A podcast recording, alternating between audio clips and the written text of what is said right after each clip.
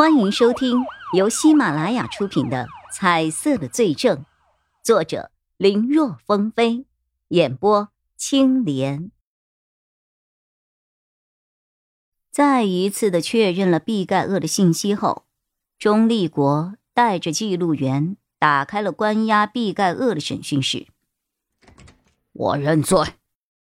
结果还不等钟立国说话，刚一进门就听到了毕盖厄。直接冒出了这么一句：“不过我不想跟你说，你叫叶警官来，要不然我一个字都不会说的。”钟立国没有吭声，只是盯着毕盖厄看了几眼。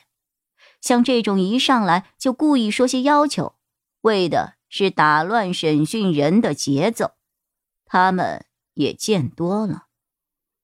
一般情况下可以直接无视，不过他看毕盖厄的样子，透着一股坚决，和以往的人有着很大的不同。钟立国也没有犹豫，对着身后的一扇玻璃窗招了招手，不到五秒，叶一辉就推门进来了。显然他们早有准备。其实毕盖厄可能会有这个要求，钟立国。早就预想到了，当时在地下车库带走毕盖厄的时候，他的眼睛一直是盯着叶一辉的，明显能够看得出来，毕盖厄对这一次的落网很不服气，对抓到他的人叶一辉更是有些接受不了。为了从心理上给毕盖厄压力，有一种我们已经把你全部看穿的感觉，他一早就让叶一辉。着，示意叶一辉坐在一旁后，钟立国开口询问了，可毕盖厄却抢先了一步：“叶警官，你能不能告诉我，为什么那天你会突然上门来？从那天开始，我一直在思考，到底是为什么？我一直没有想通这个问题呀。”只要你能够解开我心中的这个疑惑，我保证积极认罪，绝不隐瞒。毕盖厄的问题让钟立国也侧目看向了叶一辉，虽然没有说什么，但脸上的表情分明也写着好奇二字。毕盖厄这个人在 A 市是很有名的，时不时都会上个电视。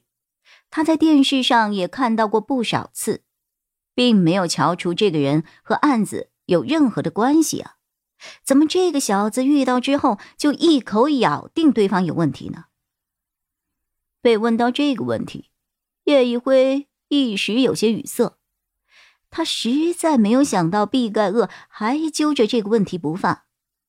只是他就算有心想要说实话，但钟立国在身边。这让他不好开口，何况真的说了，除了自己之外，又有谁会相信呢？叶一辉想了一想，我之前也跟你说过了，我能够看到你身上的罪。话说到这儿，他发现钟立国和毕盖厄都是眉头一皱，估计都是对他所说的这个说辞“能够看到你身上的罪”。有些无法理解，叶一辉便换了一种说法：“嗯，你可以理解为这是我身为警察的一种直觉。那天我在献血车旁看到你演讲的时候，就觉得你不太对劲。有一位长辈曾跟我说过，警察最重要的就是直觉。当你看到某一个素未谋面的人，觉得对方有问题的时候。”那个人八成真的有问题。我遵循了自己的直觉，所以登门造访。你当时的反应让我觉得自己没有看错。我不知道你为什么不信，但是这个就是事实。直觉，身为警察的直觉，哈，直觉。毕盖厄看着叶一辉，想说什么。可话到嘴边，又不知道该怎么说。或者，他又能说什么呢？自己藏匿了多年，百般小心，从来都没有被警察盯上过。可到头来，这一切都敌不过一个连刑警都不是的警察的直觉。天要亡我呀！最终，毕盖厄只能够仰天长叹，仿佛彻底认命了一般。我认罪。关于我杀的那二十二个人，我全认。什么什么？听到毕盖厄所说出的人数，钟立国和叶一辉齐齐吃了一惊。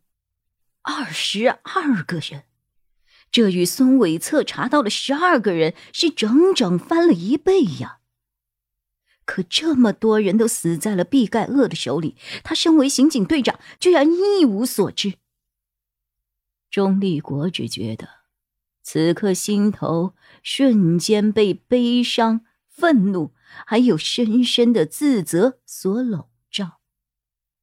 他定了定神，这二十二个人，他们都是谁？又是在哪里杀害他们的？从最近的一个开始，一个个说出来。